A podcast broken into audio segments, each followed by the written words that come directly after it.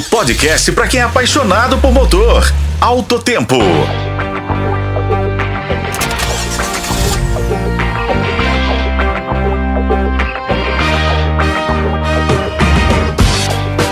Sejam bem-vindos ao Alto Tempo, seu podcast favorito sobre o mundo dos automóveis.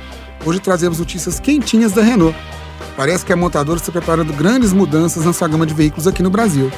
A primeira delas é bem surpreendente, não é mesmo, Renault? Com certeza, Igor. O famoso Megane está de volta, mas com uma grande novidade. Agora ele é um SUV elétrico, o Megane E-Tech. Imagina só a potência desse carro. Ele vem equipado com motor elétrico de 220 cavalos. O Megane elétrico pode rodar até 330 km com uma carga completa da bateria. Isso é ótimo para quem busca uma opção sustentável e econômica. E a Renault já até preparou uns hot sites exclusivos para o Megane E-Tech aqui no Brasil. no próximo dia 25, eles vão convidar a imprensa automotiva para conhecer o novo lançamento de perto, que deve chegar às lojas ainda em 2023.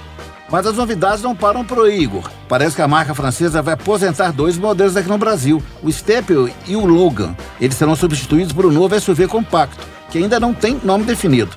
Para completar, o Duster, que já é um queridinho dos brasileiros, vai ganhar uma nova geração em breve, mas provavelmente só em 2025. E temos até algumas informações sobre o novo Duster, Raimundo.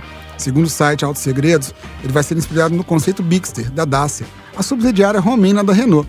O SUV já está em teste na Europa, então o lançamento deve estar bem próximo.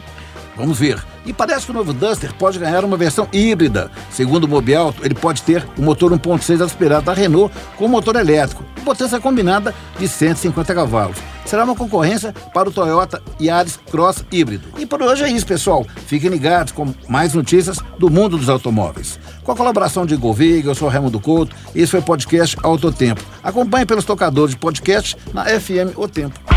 Yeah.